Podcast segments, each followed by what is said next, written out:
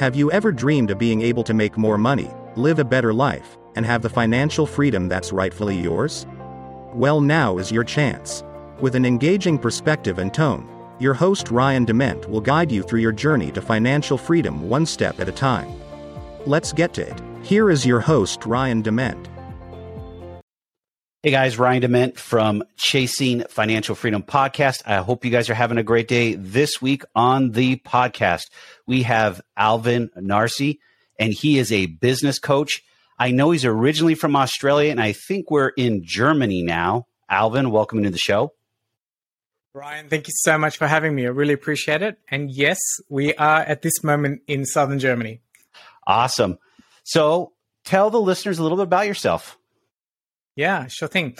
So basically, I used to buy and sell pharmacies in Melbourne, Australia. I was doing that for about 15 or 16 years or so and had a really good time doing that. My wife is from Germany. And during the pandemic, Australia and especially the state I was living in, Victoria, or Melbourne is the capital, had one of the worst lockdown situation rules in the whole wide world. So we were severely locked down. We really couldn't go anywhere. You could only leave the house at one stage for an hour a day. You could you had to stay within a three kilometer or five kilometer boundary. It was really bad. And as such, my wife wasn't able to travel to Germany to see her parents. So we decided to mix it up a little bit. So she decided to quit her job. I decided to sell my business. And we thought we'd rent out the house, sell the cars, put a few things in storage, and come to Germany. And how has that been going for you? Really good fun. Like one of my top values is freedom and adventure. And for me, at the moment, this is ticking all the boxes. So Germany is a really great base to travel the whole of Europe, and we've done fairly extensive trips and continuing to be doing. We're going to be doing some more, of course. Yeah, I love it, and it's a new culture. Germany, it's not what I expected. I, of course, am trying to learn the language which is which is super fun, but it involves a bit of effort. But I'm working at it every day. And uh, are you a beer connoisseur? Look, I am more of a wine connoisseur. However, all my friends in Australia love beer. And uh, Germany is famous for beers, as you rightly said. So I'm learning slowly, and I think I have a proclivity for the darker beers. They tend to excite my palate a little bit more because I can relate more on a wine level to way the flavors are happening in my mouth. But yeah, it's a good educa- education for beer and wine, both of it. It's all here, actually.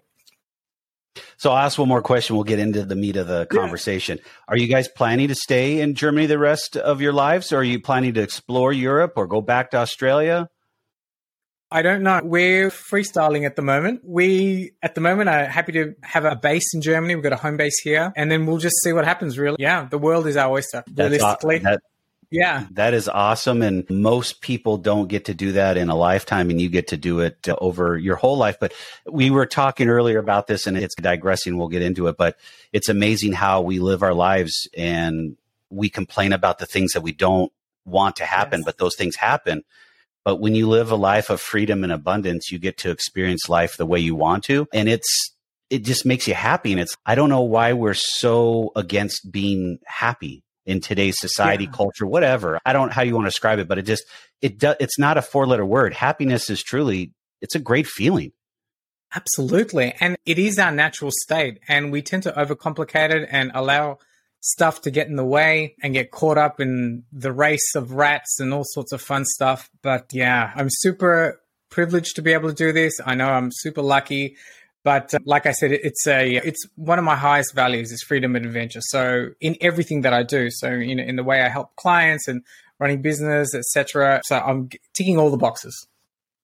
That's awesome. So let's get into your story. Let's start from the beginning. What got you into being a business owner and that travel, and we'll work our way backwards and in, in how that gets you into where you're at today as a business coach. Yeah, absolutely. So I studied in Melbourne, Australia as a pharmacist. I went to school, did my university, and as it's typical actually in Australia, like after you finish your university degree, it's a good thing to go and travel. So that's what I did. Traveled, came back and I came back with a little bit more fire in my belly. Okay, now it's time to do something. So I, instead of work, I worked and I hustled my way into a business partnership, which was really fantastic with uh, two older gentlemen who were my business partners. And uh, once once I got into business with them, we just started expanding the pharmacies, buying and selling a few. And I think about 10 years into that relationship, we decided to go our separate ways. And I was running my own pharmacy on my own, and they had theirs, and just continuing along with the journey. And along the way, I was able to travel lots and really, it was really instilled in me through the coaches and the mentors that I worked with in building my business that a business is meant to provide you with what you want out of life and not be a slave and you not be a slave to the business. So I was very fortunate and I was able to live that life. And then, of course, the pandemic came. It was a great time to be in pharmacy, great time to have a pharmacy business, super busy, and it was a really good time to sell. So I sold and we decided to come here.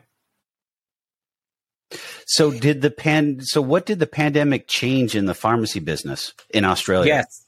Absolutely. It was pretty frantic because everyone was obviously and rightfully so concerned about their health.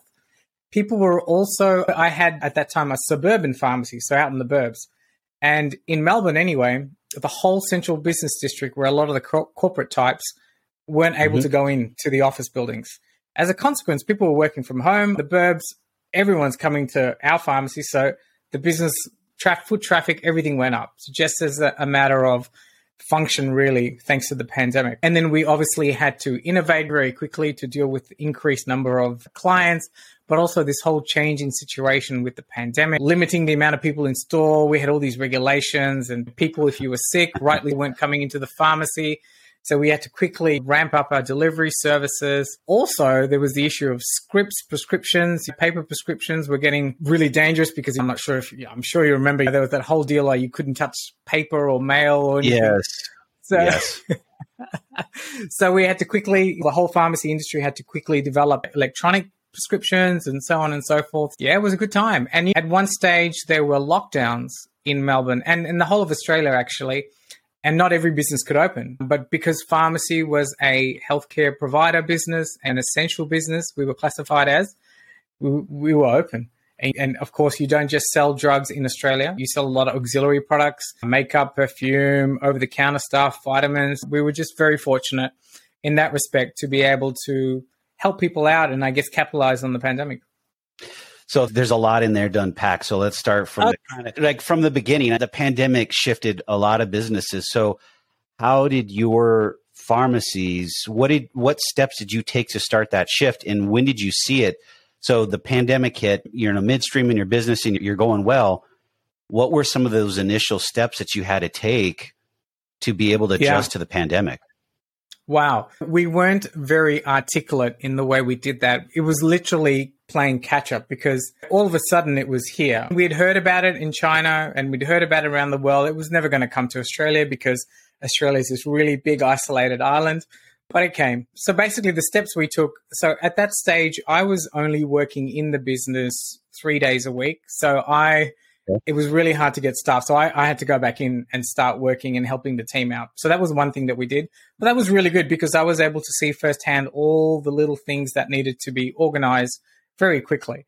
And I was very fortunate. We had a great team. We were a largish pharmacy, so I could call on part time staff, casual staff, and bring the team together and really execute all the fun things that we You were only working three days a week. So I guess I'm going to put on my, I'm an operator. I run call centers, all that good stuff. My question is, how did you, one, work through the staffing? How did you work through your hours?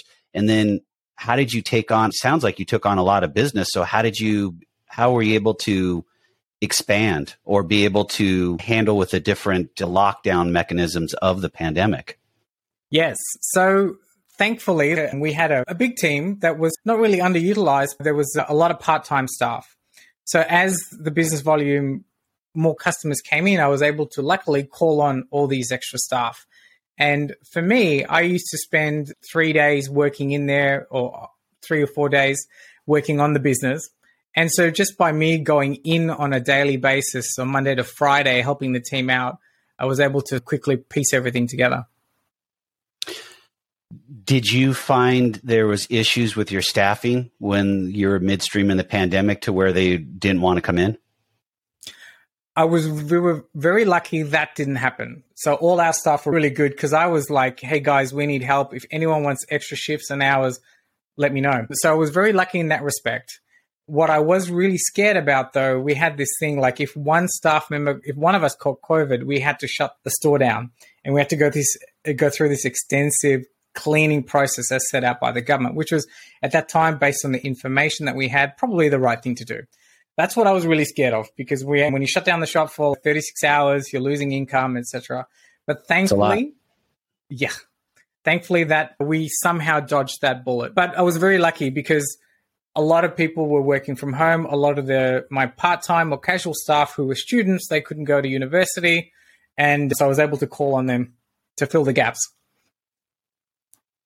Wow, I mean that it sounds like you dodged a big bullet because I've heard some horror stories from other business owners in the States, and it was pretty bad. It was, I mean, for our business, construction wise, as soon mm. as here in the States that they started giving out unemployment and they were making more on unemployment than coming back to wow. work, we lost yeah. almost 50% of our staff. Yeah. And then getting them to wow. come back off of unemployment was a challenge. It, it's been, it, has been an uphill battle here in the states when it comes to bringing employees on. Mm. Was is that an issue at all in Australia, or did you leave before all that kind of came to a head? Yeah, I think I ejected just in time. It is certainly an issue now because I, I am keeping up to date of what's going on in pharmacy land anyway. But right at the time when I was there, right in the middle of it, I was very lucky and very lucky in the fact that there were pharmacies down the road within half a kilometer is what we use, half a kilometer radius. They had to shut down. So it was only a matter of time. We had plans in place. I knew exactly who to ring when this would happen. So we were all ready for it to happen, but thankfully it didn't. So super lucky like that. But staffing is a big thing that's continuing to disrupt the industry, especially on the professional side of things with pharmacists at this moment in time. They're just extremely overworked and because they're just so busy. And so we're seeing from what I'm observing is like a drop off in pharmacy personnel who just burnt out. And I think this is a common theme with most healthcare workers around the world, just doing too many hours and just wow, you just reach a reach a breaking point. Everybody's going to reach. Every, I think everybody's reached a breaking point in some of this, but it's the people that take care of us the most. We need to make sure we're taking care of them too, and those frontline Certainly. workers yeah. doctors, nurses, our pharmacists, whatever you want to, everybody that's taking care of us health wise, they should be taken care of. And I know that's tough. So I've, I gotta, I'm going to ask a question and we'll go back because I got to get there is in your business coaching segment, do you work with other pharmacists or other pharmacies that you work in your practice? Yeah, sure thing. I my niche in a sense is I work with retail business owners and certainly pharmacists and pharmacy business owners fall into that category as well. I haven't got a, a pharmacy client at the moment, but yeah, I'm speaking to a lot of pharmacists and pharmacy business owners, so they fall into that category for sure. What is that like in in the world of pharmacy or pharmacists? Is are they struggling with everything going on? And the reason why I ask is it's just we have listeners and listeners are struggling with their businesses and just some tips or tricks or anything to that extent, but just more generalities. Yeah, sure thing. Absolutely. A lot of pharmacy business owners are struggling with staffing, I think is the main thing. And I think that's mainly because as a small business owner, they really don't have any procedures in place or haven't really thought about because they're too busy putting out fires on what their recruitment or their ongoing re- recruitment strategy should be. One of the things that was advised to me when I was running my businesses, when I was getting coached, and I do the same with my clients, is this thing of always be looking. So we always have an ad out for staff just in case. So we're always hiring. So just in case we come along, we meet a superstar who we can then introduce into our business. So I think that's one of the t- tricks and one of the tips that I would encourage business owners to always be doing is always be hiring, always be looking for people.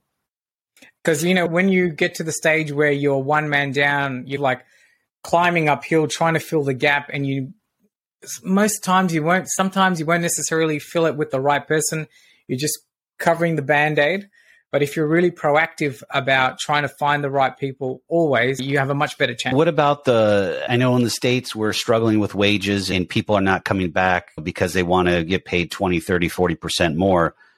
How does a small business or retail business handle that? And what yeah. what would you suggest they do? Because i know there's struggle i go to businesses here in arizona and they're small business owners and they're struggling. They're there seven days a week because they can't get enough people to come in.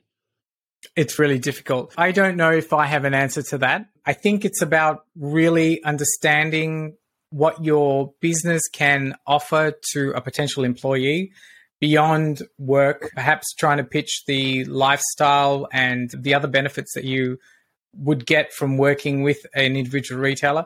But I get it. It's really tough. This is so hard everywhere that r- people really have followed the great resignation as such. Is that what they call it in the States as well? That's what they've called it in yeah, Australia. Great anyway. resignation. Yes.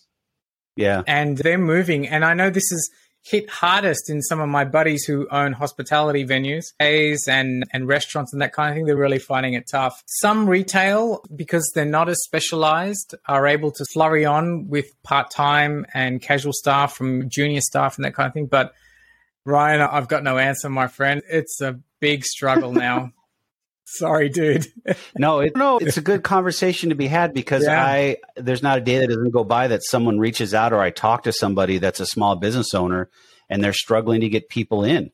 I don't know if you're familiar with it. I don't know if you've been to the states or not, but out here Hmm. we we love our hamburgers and on the West Coast we like In and Out burger. Love In-N-Out. Oh, okay. You know what? Okay. So Yes. they're offering $20 an hour. Wow. So at 20 bucks to flip a burger, which it's a little step up than McDonald's or Burger King or whatever you want to say. But at the end of the day, that's still over $40,000 a year to flip a burger. And that doesn't include overtime. Right now, Yeah. they're saying that they're giving people anywhere between five to 10 hours of overtime a week. You start adding that up, you're making close to $55,000 a year to flip burgers. And I'm not saying bad, good, or indifferent, but at some point, all these additional costs get passed on to you and I. absolutely.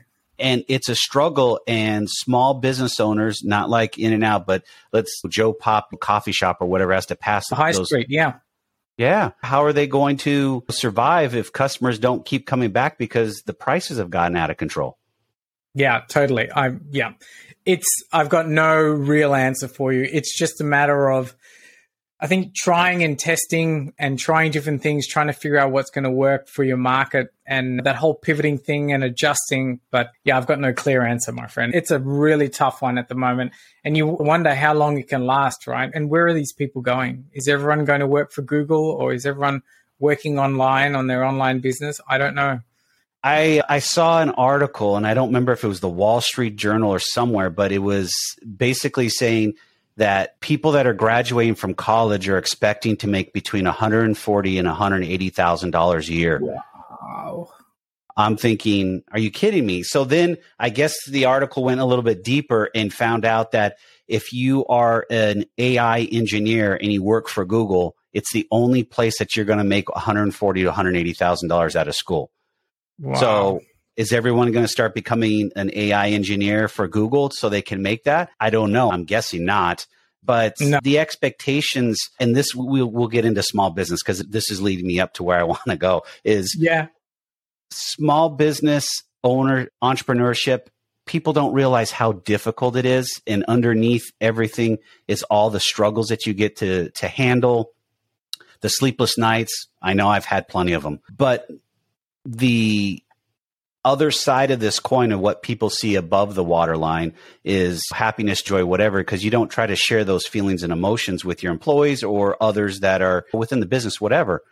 You as a business coach, how do you play that into your practice? Because I know you've got to be more than just a coach. You also got to be a cheerleader. You've also got to be a counselor. That's all encompassing. How does that play out? And what are some tidbits for small business owners Yeah. to deal with that? Absolutely. That's a really good point. Yeah. So you're you're definitely as a coach and you're working with business owners, you're definitely more than strategy. One of the tips that I think is really important is to, as a business owner, as hard as it may seem, is try and really set some time for yourself. And basically, you know, in times like this, it's really about taking a step back and really working out a vision for you, the business owner, and what you want out of life, and then also working backwards from there. And it might not be immediate, large steps initially, but I think it's really important that we start to get the business owner to business to recognize like this business is here to provide me with a vehicle that's going to enhance my life And sure, in the beginning, I'm going to be doing all the hours and it's a tough time at the moment, but really, where do I want to be long term? How do I want to set this business up so it really starts to provide me? And right now, okay, it's really busy and it's stressful. And it may mean that you just start with just an hour or two a week doing something mm-hmm. that really reinvigorates you, whether it's going to the gym or doing a sport or something that really relaxes you and fires you back up and re energizes you, is what I'm trying to say. So I think that's a really important piece. But that also goes back to looking at your vision for yourself, what you want out of life. And that brings up a whole nother conversation we can go down yeah. is that vision. And mm-hmm. i know that you tie it into your business. I'm sure you do. So you walk into, you build a relationship with a retail business owner. What are some first steps that you look at when you bring on a client? And then after those first steps, how do you help that business owner implement those steps to one grow and get that time for themselves because you, I'm with you. I don't want my business to manage me. I want to manage my business and I want to be able to be free and enjoy my life. Absolutely. But a lot of business owners don't get to enjoy that. Yeah. So you are. So the first part is the visions part is trying to get an understanding on what you want out of life. And it sounds a little bit woo woo, especially if you're in business, but I think it's an important step that we need to take. And that's that step backwards to look forward. And it, it doesn't need to be complicated. It's just really sitting down and thinking, what do you really want out of life? What do you really enjoy? What do you want to achieve? And if somebody needs help with that, we can start prompting them into other areas of your life. What does your free time look like? What does your sense of contribution look like? What do you want to achieve with your family and so on and so forth? We would prompt, I would prompt business owners with this to get them to start thinking about all of that. So once we've got some sort of vision, and it doesn't need to be perfect either. I think our vision can constantly change and adapt to where we are. But just getting that small win of getting it done and then working backwards to try and implement that in our business. And then one of the key things that needs to happen so we can get from our vision to then working on the business is really to start looking at how you fit in relation to your business and really starting to work towards delegating all the things that you do or most of the things that you do. And step one would be just to do a process dump of all the things that you are doing. And we do that for a week and we just write down all the tasks that we're doing. So we really get an understanding of what we are doing ourselves. And then looking at that list and going, okay, what excites us or what really I, what's a chore to do? What don't I want to do? And categorizing like that and then it's just a matter of looking, okay, who else can I get within the business to help me with this? Or if we need to go outside, but we go down that road. So I got to ask the question, knowing I'm a small business owner, been there in that slot, how much resistance do you get from that business owner in that initial space where you're putting all these steps down, the vision, but then you're now talking about all the things that you're going to do and delegation. That's huge. That's a that's Big. that's like a four letter word in small business ownership. Correct. It there is a lot of resistance and wow, why is that so? I think it's that mentality when you're typically a small business owner and there's nothing wrong because you're typically Michael Gerber says this really well I think and he says you're a technician and really well your craft in my case it was a pharmacist I'm really dealing with patients and diagnosis, etc. But you're a technician, and then when you transition to being a business owner, you want to be a technician as well. And I think that's the key thing that kind of stumbles business owners. They just really don't want to let go because they think they are the best person for the job. But when you work backwards and you start to have a vision in your mind, like there is more to my life than this business, there are all these other things, it makes it a little bit easier. But yeah, man, it's really hard. yeah, I I know. It's it's one of those it's one of those things. I can relate, but then I can't relate because in my prior life in working in corporate America, I managed 1200 1500 people in a call center. There's no mm. way I can do everything. I literally at times had to ask permission to go to the restroom because I was on meetings all day. And it, it's just no way. You have to become a good delegator. The thing that I learned in that process, one thing that corporate America taught me was to be a person that follows up. If you do delegate, you have to be able to work on the back end of it also and make sure that if you delegate that task to somebody and you give them a deadline, you follow up on it and make sure it gets done. Otherwise, it's just going to fall through the cracks and then you're going to want to pick it back up and do it. Yeah, absolutely. Follow through is really important. And I think from a, a small business owner sense, excuse me, we want to make sure that when we are delegating, we have, as a small business owner, we have standard operating procedures. We've really got to take the time to say, if we want this done, this is how I want you to do it. Really take the time to articulate it, put it in step, and then you hand it over to that person. But certainly, yes, there needs to be follow through as well initially, just to make sure that they're doing it the way you want them to do it how many of your clients, and I'm not just generalities, do they actually have SOPs and actually have business? I call them business steps, business rules yes. in place when you come to work with them. Yeah, I think a few do, and not a lot. So a few of them do. And if they do, it's all over the place. So there might be a little bit on Google Drive, one in the folder over there, another one on the wall in the staff room or out the back so I think as business owners, we realized while we are in it, oh, it'd be really good if I showed Mary how to do that. Let me just quickly write down something for her. So I okay, we do that and we might file it away or stick it up somewhere. And then we'll probably leave it as that uh, until another situation comes up where you have to put up another file. Oh my God. Okay. I can show Ryan how to do this. Let me write that. So I think that's a typical thing that happens. And, and it's really just typical because we're so, we're so in the business that we don't take a step back to see how we can make it really smooth from the top. I'm guessing they do not have job descriptions very often either. Oh, yeah.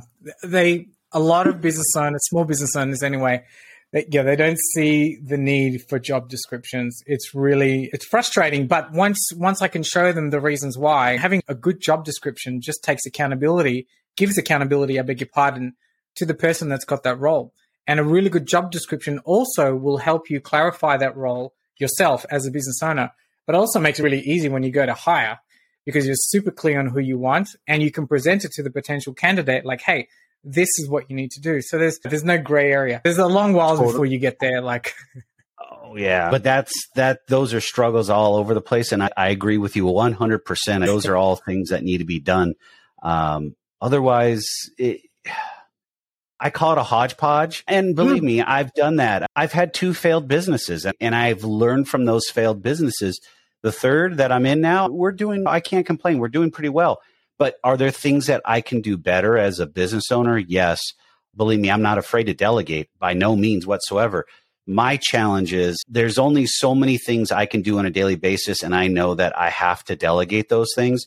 And Absolutely. like you said, you always should be hiring I struggle, and this is just me putting out there. I like to have somebody physically working with me, and we've become a, a, a society, not society. We've become in the business world right now. Everything is remote.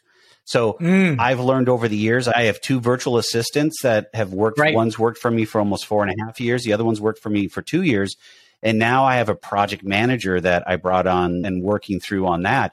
And it's a struggle for me because I don't physically get to see them. Like you and I, we're on video and I'm talking. But when they're physically here, it's just a whole different aspect. And I know retail customers and your clients don't have a lot of that. Have you had any experience with that in, in working through other small business owners and how to overcome some of that? Yes, absolutely. This is a common theme that comes up, and uh, yeah, it's a it certainly is a mindset mindset shift because quite often we've just really got to look at the reality of the situation. And a lot of business these days involves a little bit of technology and mm-hmm. a lot of sort of no, there's a lot of rote, mundane work which you can successfully get an assistant to help you with. And once yes. once we do this time management, this this daily time audit, which I do with business owners, and once we start to take off a few of the tasks and we realize that we can give it to a virtual assistant, once you start going down that path, I see the momentum, the lights start to to turn on for the business owners. Like, wow, I can really do this, and and it usually sl- snowballs from there. They slowly that's, open up to it, but it, it takes awesome. time. Yeah it, yeah. It, it takes a lot of time. So if I'm a small business owner and I need help what would you say the top three things that I should do if I need help? In in what anything in your business?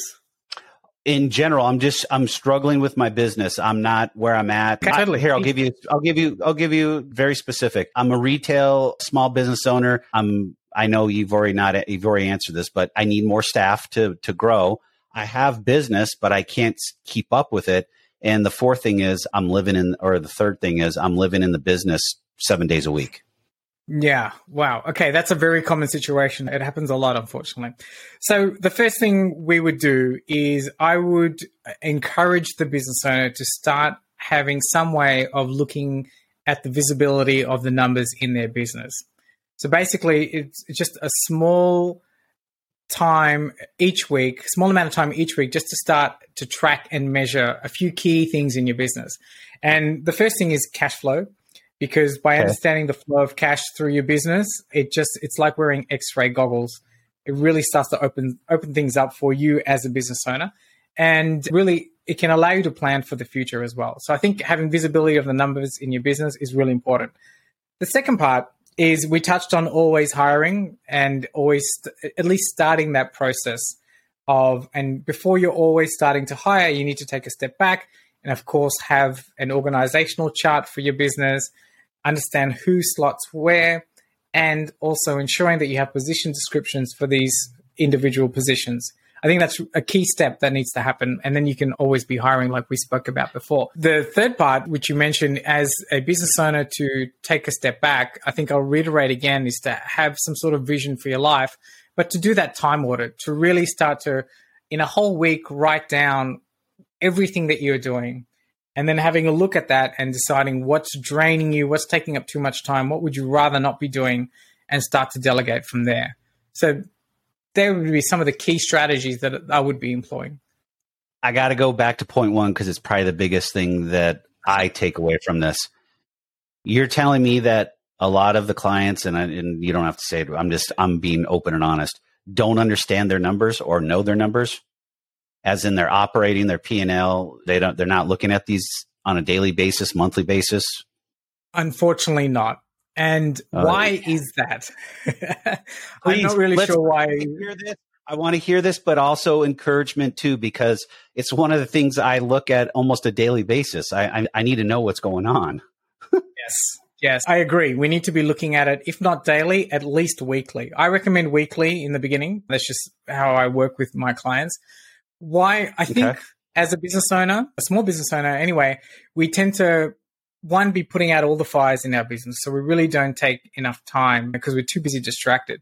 The second thing is I think we overcomplicate it as a business owner. You don't really need to look at unless you're interested in it, the full level of P&L reports that your accountant or your bookkeeper gives you. But you just need to start to look at some key metrics in your business and some just some key numbers. So I think we overcomplicate it. And so, what I think one of my skills that I'm really good at is to simplify the process. And there's just a couple of key things as a business owner. I think we should be keeping an eye on the cash, as I mentioned in our business. Mm-hmm. We should be keeping an eye, if we're a retail shop or any other smaller business, we should be keeping an eye on our wages, on how much we're paying our staff, just to make sure that's not going out of proportion. Clearly, we need to keep an eye on our expenses. But one of the missing pieces that I think we should be constantly looking at is that our margins in our business and also our average sale per client or average customer sale or some sort of metric, how that applies in your business. Just a handful of things that we keep an eye on just to not overcomplicate it. But I think these are the things that will allow us as a business owner initially to start to understand the dials in our business and start to drive the dials so we can really drive our business forward those are all huge. That's those are all big pieces. I don't know how else to say that. The, if you don't have those pieces together, I don't know how you can be successful in business whatsoever. And, I, and I'm not trying to be Debbie Downer, but those that's what that's how you pay your bills. That's how you make money. That's how you're able to step back from the business and let the business grow. And if you're not knee deep in those items, whew, that's that's hard that's and that's where problems start which is why when most business owners come to me there's some issue like that and that's where we start. You got to start with a snapshot get an understanding of the real basics and the fundamentals. And the things that we've just spoken about they're not specific for retail businesses. This is the fundamentals of all business right? Yes. Cash flow yes. kpis profit margins wages percentages all that kind of thing. So this is just basic business. And i think we like i mentioned before as business owners we overcomplicate it we're too busy putting out fires. And really, quite often, we just need someone to not really bounce ideas off, but someone to be accountable to. which is why mm-hmm. I think most times it's a good idea to have a coach or a mentor or someone like that that can really just give you that little tap on the bottom to say, hey, come on. You can do it. Yeah. Yes. And, and a coach, mentor, however you want to describe him or her, is not a four letter word in small business. So yes. I'll say it again. It's okay to get help because we all want to succeed. And sometimes, yes, we do have to reach out and get help. That's not the end of the world. At least in my no, book, it's not. Yes, no, it's definitely not the end of the world. And hopefully, more and more people are realizing that they do need help. And you're right, it is okay to get help. It is. Alvin, it has been great having you on. It's been a great conversation. Before we go, how can everybody get a hold of you? I know you can do remote coaching and so forth. So I'm sure you're going to want to talk to some people in the States if you haven't already. And I'd love to be able to connect our listeners to you. So, how could they get a hold of you? That's fantastic. Thank you, Ryan. Yeah. So, yes, I coach really all over the world. And so, the best way to do that is to get in touch with me via Facebook. Look me up, Alvin Narsey. Send me a message. Tell me that you heard me on here with Ryan. We can just start a conversation from there. Nice and easy. Awesome. And I'll also link that in the show notes. So when the episode does come out, everyone can get a hold of you. I thank you for coming on. It's been a healthy, happy, great conversation, but also opened up some ideas and some thought processes I hope will stimulate the listeners to say it's okay to have a business coach mentor. It's not a four letter word. That's right. Thank you so much, Ryan. I really appreciate it. Awesome. Thank you.